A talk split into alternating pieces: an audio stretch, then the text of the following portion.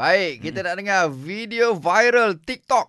Sadun singana mirun harimau timsahun buaya dubun beruang thu'banun ular hisanun kuda filun gajah kirdun monyet sinjabun tupa. Itu dia.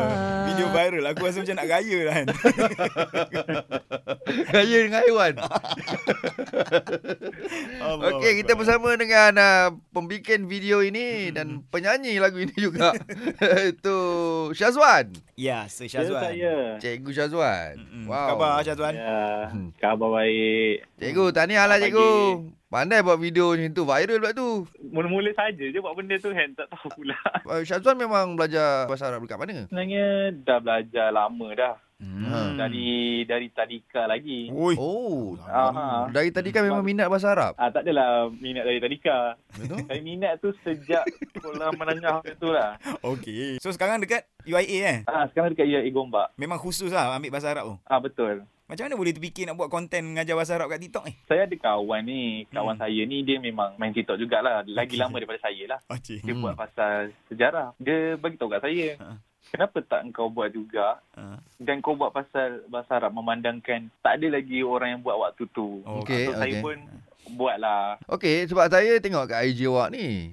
So macam-macam ha? macam-macam lagu awak parody kan kan? So, dengan, eh tapi style lah. Dalam seminit video saya hmm. dapat dah.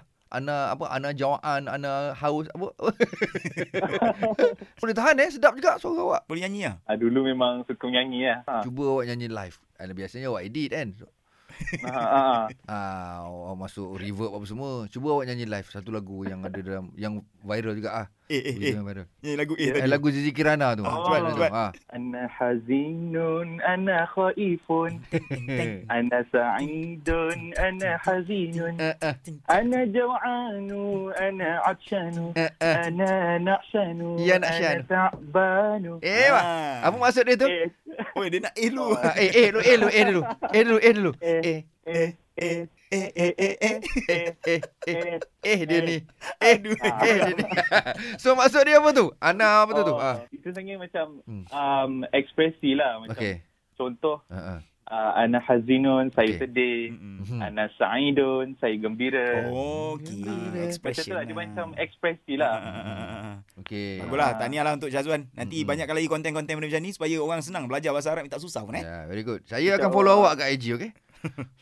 Nanti bagi tahu kat orang eh. Saya dah follow sekarang ni. Saya tekan follow sekarang juga. Nampak? Uh, sebab saya nak bagi anak saya tengok video uh, awak. MAWI follow tau. Uh. Kena ada rasa bangga. Saya bangga doh. Okey Syazwan, all the best. Assalamualaikum. Waalaikumsalam. Terima kasih. Alright, sama.